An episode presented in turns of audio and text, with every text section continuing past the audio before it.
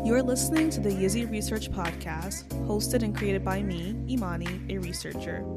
This is the podcast for people who research people.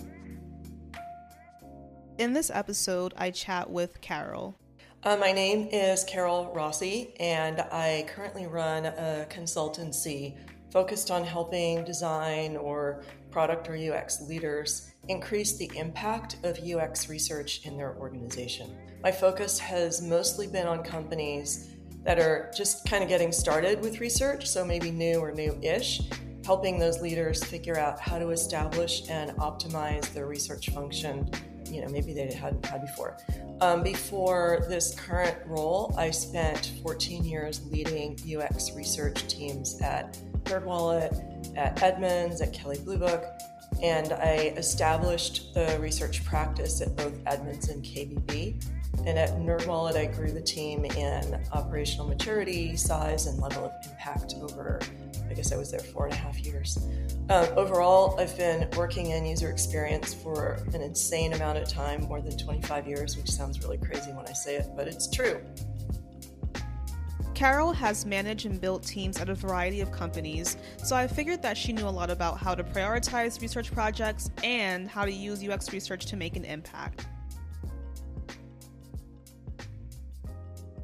Your LinkedIn page claims that you help companies maximize UX research impact. Impact is a word we hear a lot in UX research. What is impact in UX research to you? It's a great question. It means a lot of different things. Overall, I think of impact as the value that's gained from the research. So that can be measured in any number of ways. So I'll, I'll share a few examples. I think the most common way, the most common way we think about UX research impact is to measure it by the way business metrics are moved based on decisions that were made as a result of research insights. So, for example, if a team's goal is to increase user registrations and the designer, you know, and the researcher do some research and the designer then ultimately makes a decision about how the experience should flow to get more users into registration based on what was uncovered during research, and then let's say once that's launched, users actually do register in bigger numbers. That's a measurable positive impact that we might be able to ascribe back to research insights. Another way people measure research impact is through the um, impact to the organization in terms of like broader decision making. So, for example, let's say there's a team that doesn't really know a lot about their target audience. And as a result, team members have spent pretty substantial amount of time in meetings arguing about what their target audience needs. I'm sure your listeners have been in meetings like that. And so research can, of course, uncover the audience's unmet needs, and that's going to lead to increased efficiency across the team, wasted reduction in wasted time, and ultimately provide a good starting point for them to even know how to think about what their users need. And I think a third example of impact that is very important to me is uh, how much time we can save ourselves and the company at large by prioritizing the most valuable research.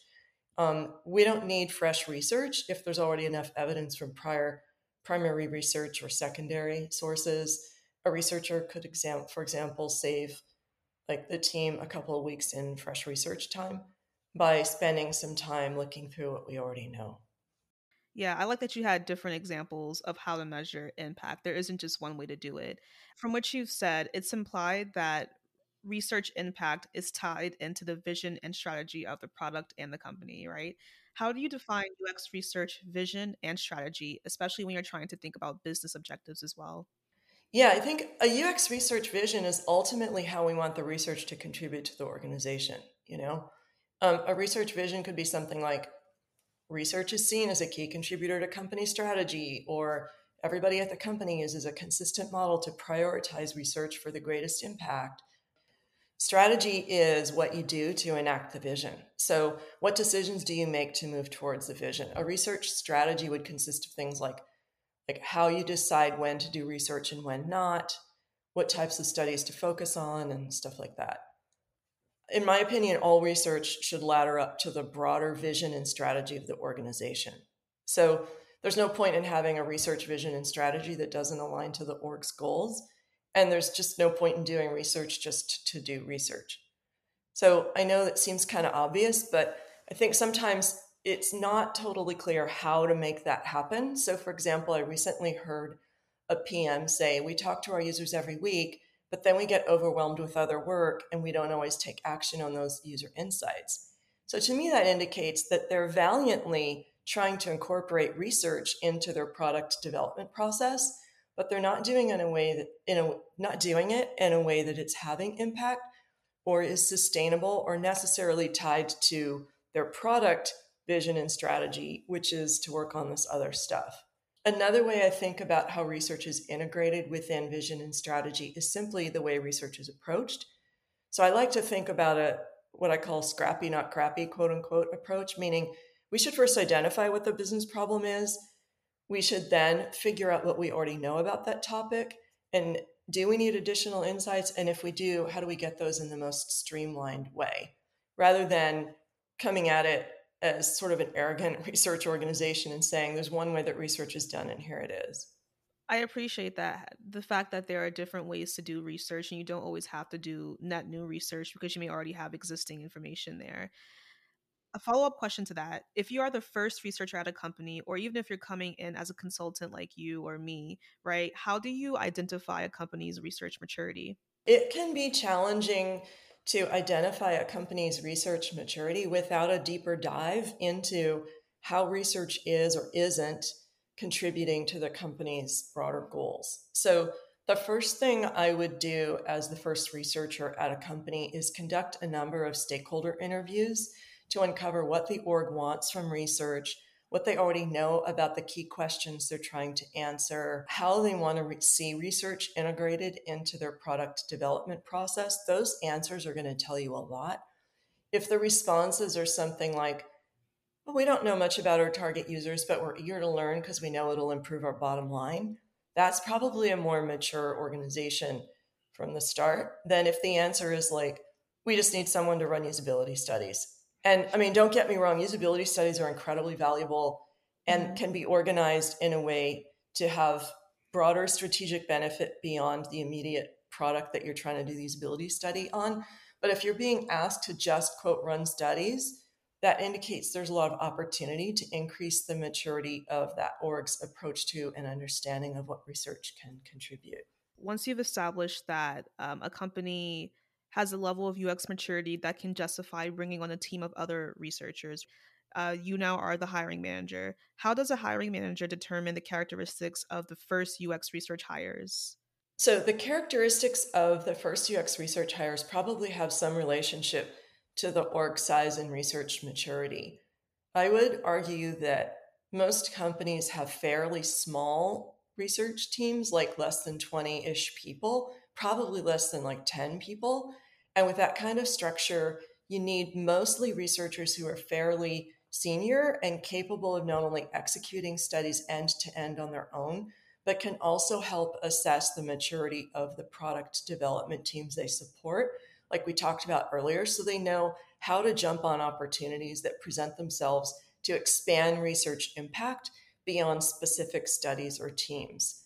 Um, recently, the recruiting company user interviews surveyed researchers, mostly across the US, but I think there were some outside as well, and found something like, and don't quote me on the exact number, but it was about 40% of researchers work for companies that have less than 200 employees, and about 30% of researchers are on teams of less than four, and like 20% are single researchers. So most companies are not FANG.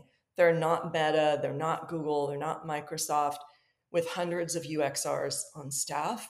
Those large companies can more easily absorb more junior researchers because they work in teams where there's often a principal or a lead with more junior associates that they mentor. And then those juniors, of course, get more on the job training and they, you know, bloom from there. So I've seen a shift in the last, I don't know, year or two towards hiring lead or director first researchers, which tells me companies realize they need someone seasoned to successfully get that practice going. Whereas a few years ago, I think the trend was let's hire a senior or a mid level because we just need somebody to get in here and run studies.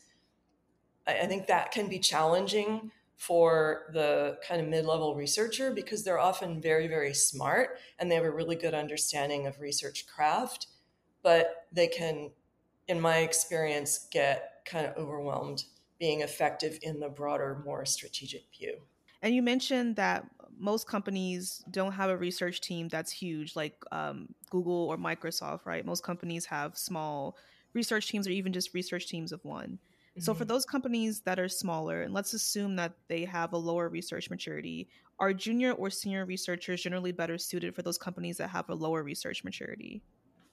I think that what I have found on the teams that I've led and from speaking with colleagues at other companies, I think generally, first of all, when you're building a team, you're always looking for complementary skills. I mean, at first, you just need people that are, I believe, a little bit more senior so they can start to help I don't want to say evangelize because that's almost an overused word. It's almost like just help get the research going, just establish the practice, right?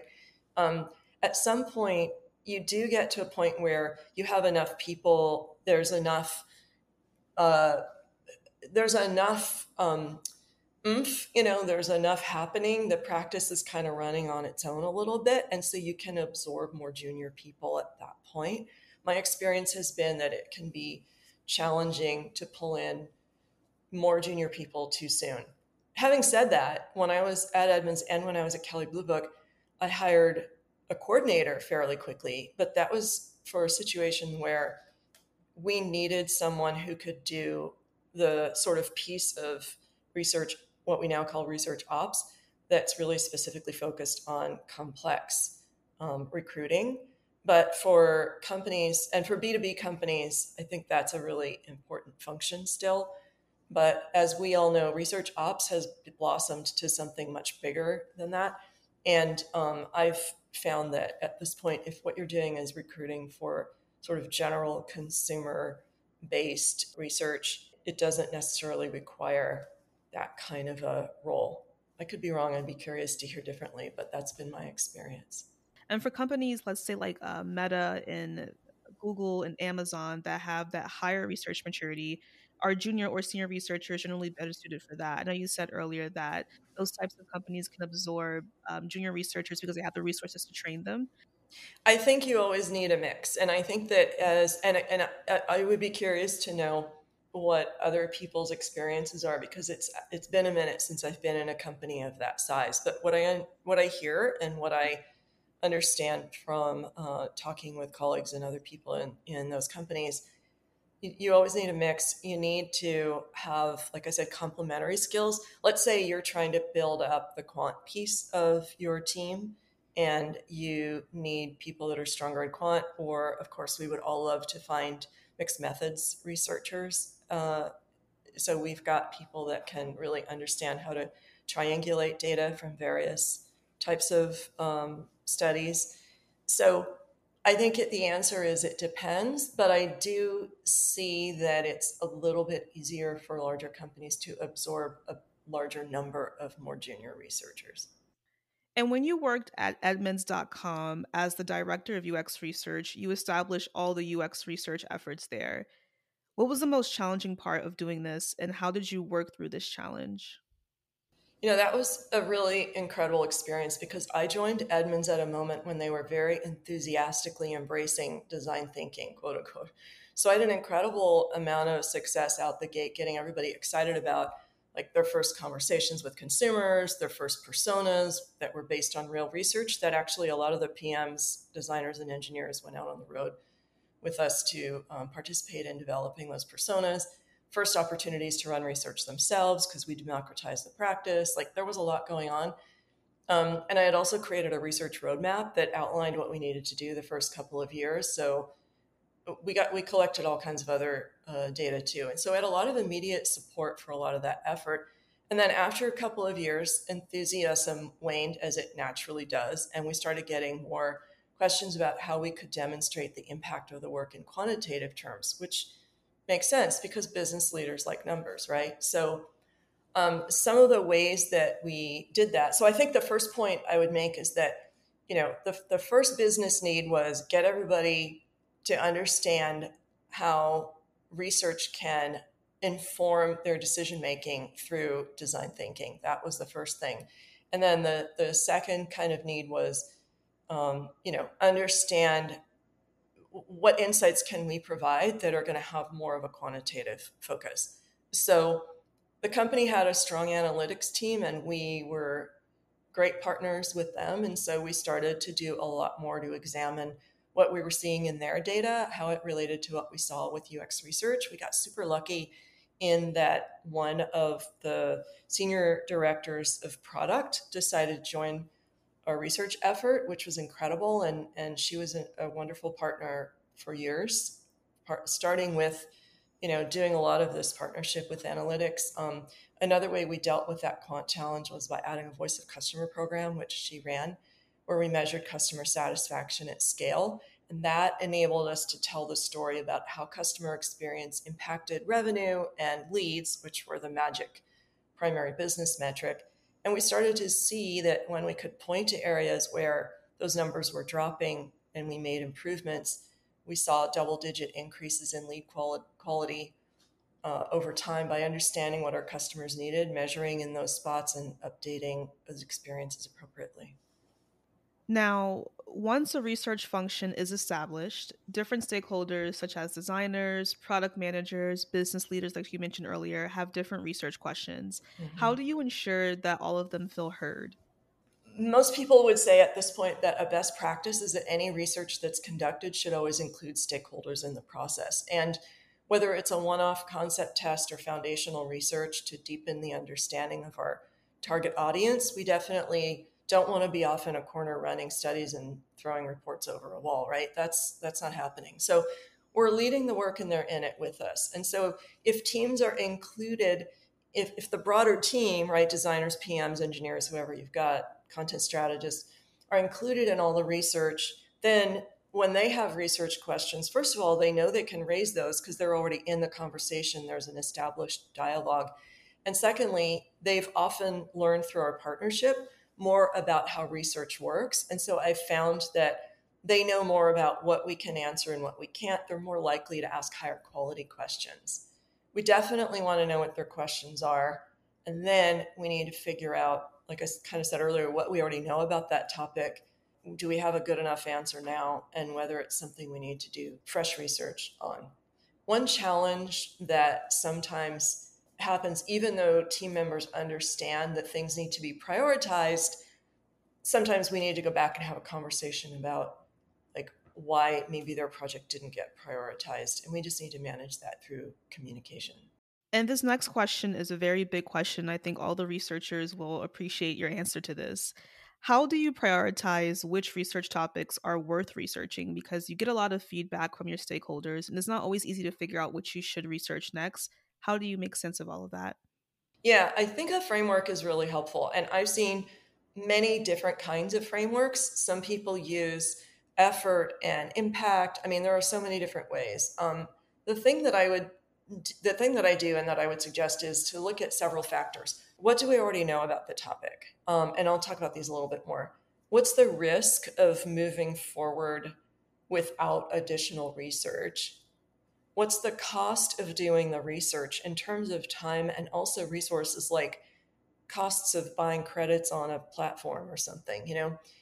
Um, and what's the cost of developing the product? And just looking at all of those factors like if, for example if we know a lot about the topic already and the risk of moving forward is relatively low let's say it's a feature we already have on the site and we've done some research in the past and we have analytics data as well I would give that research request probably a lower priority rating because that could be a situation where we tell the team, look, we already know this, this, and this about it, and maybe help them think through how to move forward with that information. It might be that they're just not seeing the connection between what we already know and what they think they still need to understand, and we can help bridge that gap for them.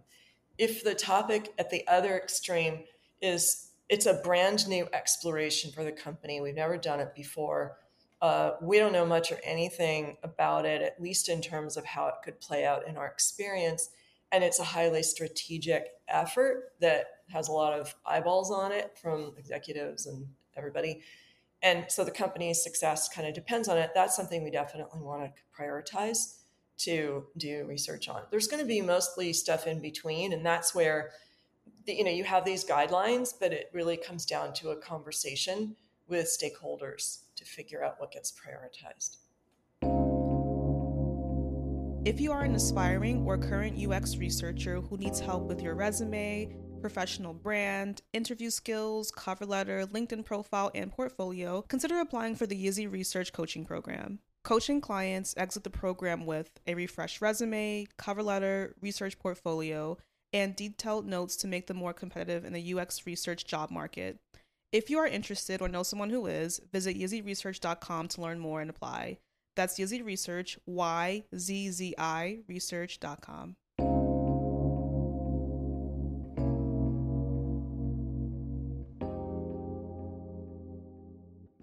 a part of this effort to prioritize research projects, I would imagine that yields a lot of documentation, or maybe it doesn't. For me, it does. What types of documentation do you maintain to keep track of all the research topics? Again, in the kinds of companies that I generally work with, a spreadsheet works really well, you know, like a Google Sheet. Create a template, and I and this is a template that I use with clients. It's like we track the project, we track all the factors that I just mentioned, and the final decision, and we can have like there's a document that everybody can get into. Literally we can all be in there. People can be adding their comments. That can be a place where we have a conversation.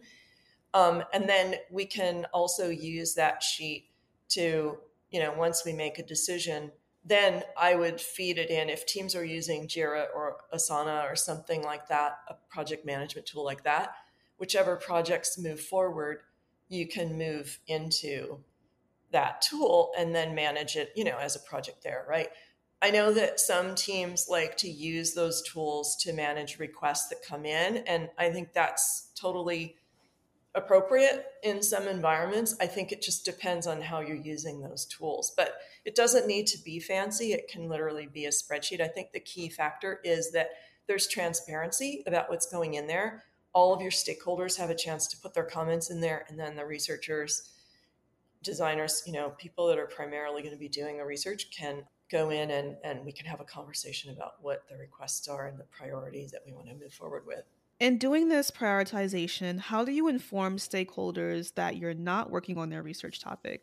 Often, because there's a process that we outline for people, like, hey, we're going to collect your research requests. We're going to talk with you about them. We're going to then prioritize them based on these criteria that we've just told you about and then by a certain date date x you know we're going to tell you whether we're moving forward with your request or not. I found that a combination of on date x you know sending out something either putting it in slack or even an email whatever is the best communication method at your organization that summarizes on the spreadsheet here are the things we're moving forward with here are the things that are below the line. Literally i would draw, here's the line and drop those other items down move them down everybody has that information. Everybody can see how we arrived at that decision. And then a follow up conversation with stakeholders that put requests in for projects that are ended up below the line. And that could be the researcher that's working with that team.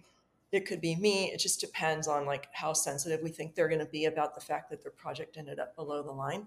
You know, I, that's really how I, I do it. I think often if we're not taking on their request it's because there's some other corporate priority that we need to focus on and and hopefully most people in the organization know what those corporate priorities are and so they understand the reasoning. So i've had many conversations with people say yeah i know why you're not doing it but i'm disappointed and that's okay. We can manage to that. Or we can also I think this is where, you know, kind of looking back at some of the data we already have comes into play because this is often a time where we'd say, it's not a flat no. It's like, well, not this thing, but we can tell you some other things. Here's some stuff we can share with you that could be valuable to you so that it's not just like, no, we're not doing your thing. And you mentioned you had touched you touched on this a little bit earlier when you mentioned business objectives. Let's talk a little bit more about it. How do you mm-hmm. account for business goals when thinking about UX research topics and projects? I mean, research should always be aligned to business goals it gets complex because companies have short and long term goals. And since some research needs to be done ahead of the development roadmap, so like anything that you're doing you know, discovery or early stage research needs to be done before people start coding, right? And and even before they start designing. And that's where you can get into conflicts about whether we should be focusing as a research team on more short-term or long-term goals.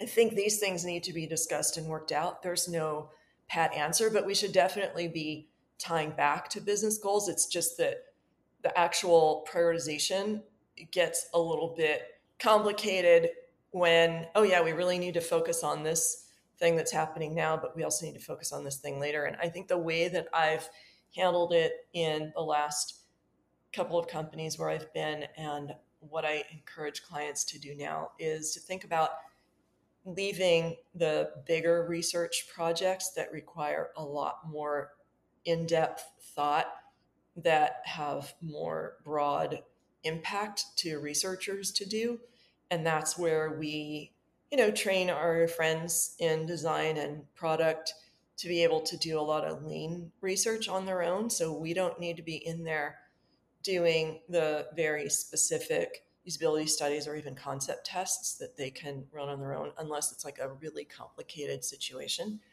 we can help them support them in running that on their own. In an article that you wrote a while ago, you mentioned something called insights frameworks, and that fits into what you were just saying. What are insights frameworks and how do you use them? So, when I say insights frameworks, I simply mean a framework created from insights that spanned that span multiple studies. And that could be primary research that we did within the company, or it could be secondary research, meaning someone else in the industry did it and we learned about it because they published it. So, in my experience, it's really common for we as researchers to think that if somebody asks a question, we need to run a study, but often we already have answers. And so, um, I've seen teams save literally four to six weeks in discovery sprints where they think they need to start from the very beginning on something. And we can say, actually, this is an adjacent product area where we already did a lot of that work. We have knowledge. It's not exactly the same, but it's, I like to say B plus, like it's good enough. And maybe in this situation, because it's not something that's totally unknown, it's not something that has such high strategic value to the company that we need to go start fresh. We can look at what we know, cull insights from prior knowledge into a framework they can use to get started. So, one example, and I love this example because it was really a very sort of enterprising researcher on my team started to notice this trend across several studies. During UX research, users were responding best to in app recommendations for behavior change that included three very specific types of information. So, this person started to see every study we ran, the thing that people responded to in UX research were, you know, the things that had these three elements, right? And so that person went to their analytics partner, delved into the A B test results, and also delved into just straight up analytics. And together they discovered that the best performing recommendations were the ones that followed this same three part pattern that this researcher had noticed in UX research. So, referencing both the qualitative from our team and the analytics behavioral data, the researcher and the analytics partner summarized their findings into this thing they called the magic moment framework. And that outlined this three part pattern and best practices for associated design and copy based on all this you know triangulation of this data the framework was then enthusiastically embraced by the app team who recognized hey this is really valuable to give us a head start when designing future recommendations so they did that. And then subsequent testing over time showed really double digit uplift in key areas of the app where those recommendations were happening. So that worked really well for us. I think larger teams and teams that have a very diverse set of different types of researchers who have behavioral scientists on staff do this kind of work all the time. For smaller teams, it can be valuable to just, you know, go through what you know create a framework and operate with that. And of course, you keep testing it out, right? Frameworks are living So it's not like this is it and we're done. It's like this is it. Now let's just try this as a starting point and see what it does for us. Like you said, researchers don't always have to do new research all the time and have those insights frameworks helps mitigate that that urge to do that. Let's say as you have more researchers join a growing team, how do you make sure that they understand how to prioritize research projects and how to use those insights frameworks? I generally make sure that people joining my teams learn about all aspects of the team. So, prioritizing the work and the fact that we have insights frameworks, you know, that's stuff that they'd learn about during onboarding. And, and of course, you know, I think in as a hiring manager, it really is a, a, great practice to have kind of a like 30, 60, 90 day onboarding for people, especially the first 30 days. Make sure that we're not overwhelming people, but we're also giving them the information they need. And so at some point in that onboarding process, we talk about here's how we prioritize and what we've done in terms of these frameworks. Typically, individual researchers contribute to the conversation about priorities. And so we, you know, they're the ones that are on the front line working with the teams. And so they know this stuff best but ultimately there's a lead or a manager or if you're on a big enough team and you've got a research ops specialist somebody like that who's responsible for the final prioritization hopefully there's communication about business priorities that we can all refer back to communication from you know the product team or whoever's running the business priorities um, so everybody joining our team is going to know what's higher or lower priority in terms of like we were saying earlier the business vision and strategy. And that's why we are prioritizing things the way we are on our team. So earlier we talked about senior researchers and more junior researchers and when it's best to actually staff either or or a mix of both. What advice do you have for researchers who are not the lead researchers, so usually more junior, but they're uncomfortable with how the UX research is currently being done? How should they approach that? I mean, as a manager, I would hope that any researcher on my team feels comfortable bringing up any issues, whether it's about research priorities or planning or anything else. Um, hopefully, you know, your listeners are in environments where they feel comfortable raising questions or concerns.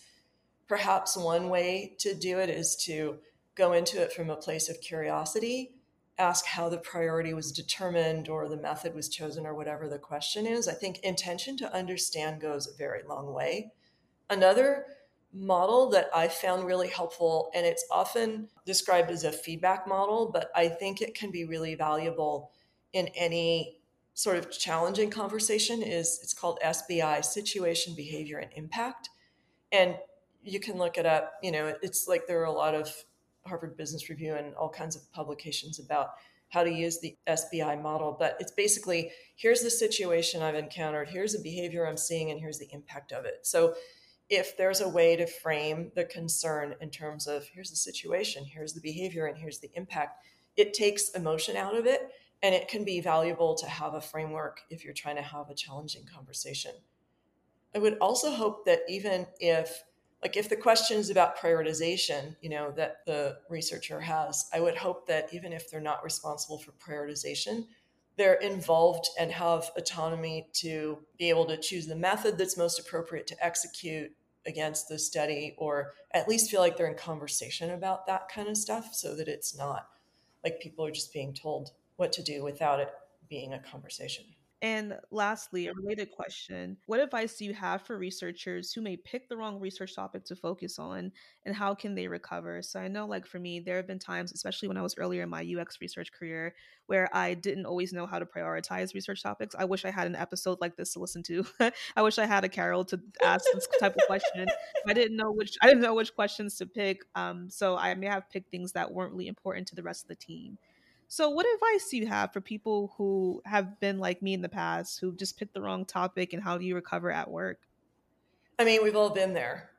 And I think generally, like I said at the top of this discussion, like I've been doing this work forever. And the reason that I've been able to do this work forever is that I stay current and I recognize when I need to change something. So I think self reflection and the ability to recognize a growth opportunity those things are like super vital to be successful in our world. I mean, to me in life too, but like especially in the in our work world. I mean, we've all heard about the importance of having a growth mindset as opposed to a fixed or stuck mindset. And in the organizations where I've worked, people recognize that we're all learning as we go. Even if we know a lot, there's always more that we could be learning. And so recovering from a, a mistake is just part of the process and to be expected. So I would suggest that back to your specific example, like I would just come clean.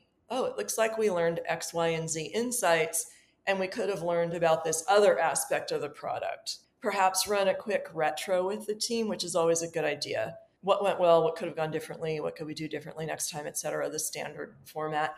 Get their perspective, perhaps establish a prioritization process for future work. Oh, I've learned from this that maybe we need a prioritization process. Here's a way we can do that, right? make sure to get stakeholders involved in the prioritization to you know reduce the potential for another misstep um, maybe get input on their roadmap earlier to understand what research might be needed before they even ask for it i think own the problem and take responsibility to change by trying to include them in the conversation for anything that you do in the future I also like the idea of not always doing new research and ensuring that research is connected to business goals. It's not always easy to connect UX research to business goals, but it increases impact when we successfully do so. Thanks for listening to the Yzzi Research Podcast, the podcast for people who research people. I'm Imani, the host and creator. Visit yzziresearch.com for podcast show notes and information about my UX research coaching program. Again, that's yzziresearch.com, Y Z Z I research.com. This podcast was produced by Whisper and Mutter.